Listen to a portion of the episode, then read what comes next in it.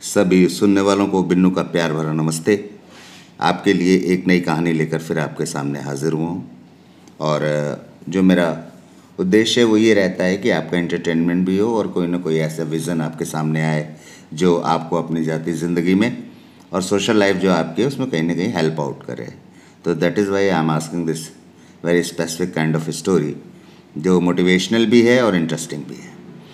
कहा जाता है, लोग बेतहाशा ज़मीन, जायदाद इकट्ठा करते हैं और उसके लिए क्या क्या नहीं हथकंडे अपनाते ऐसे लोगों को सबक सिखाने का, गुरुओं का अंदाज़ अपना है।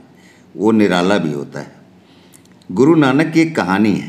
कहते हैं कि नानक एक गाँव में मेहमान बने एक बड़े धनपति ने उनको आकर कहा, मेरे पास बहुत संपत्ति है और जाने का समय करीब आ गया है।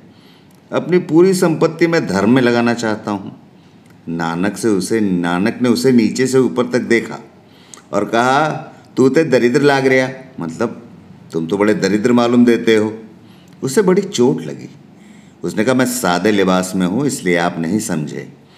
कोई भी काम बताएँ, जिसमें मैं अपनी संपत्ति को लगा दूँ।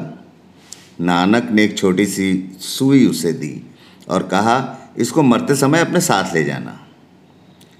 वो धनपति रास्ते भर सोचते हुए लौटा कि बाबा जी ने भी खूब मज़ाक किया। उसने रात भर सोचा, इस सुई को मरने के बाद कैसे साथ ले जाया जाए? कोई उपाय उसे समझ में नहीं आया। उसने बहुत तरह से मुट्ठी बांधने का विचार किया, लेकिन कौन नहीं जानता, सारी मुट्ठियाँ मृत्यु के इस पार ही रह जाती हैं। उस पार तो कोई मुट्ठी जाती ही नहीं। अगली सुबह उसने नानक के पैर पकड़ लिए। बोला, ये सुई आप वापस ले लें। मैं तो मृत्यु के बाद इसे अपने साथ नहीं ले जा पाऊँगा। तब नानक ने कहा, तुम सुई तक नहीं ले जा सकते, फिर तुम्हारी संपत्ति का क्या होगा? वो तुम्हारी मदद नहीं कर सकती। अर्थात संपत्ति वही है, जिसे मृत्यु नष्ट न कर पाए, जिसे मृत्यु छीन न ले, और उसे ना समझ लोग संपत्ति समझते हैं, समझदार संपत्ति को विपत्ति ही मानते हैं। जीवन में वही संपत्ति अर्जित करें जो आप अपने साथ ले जा सकें।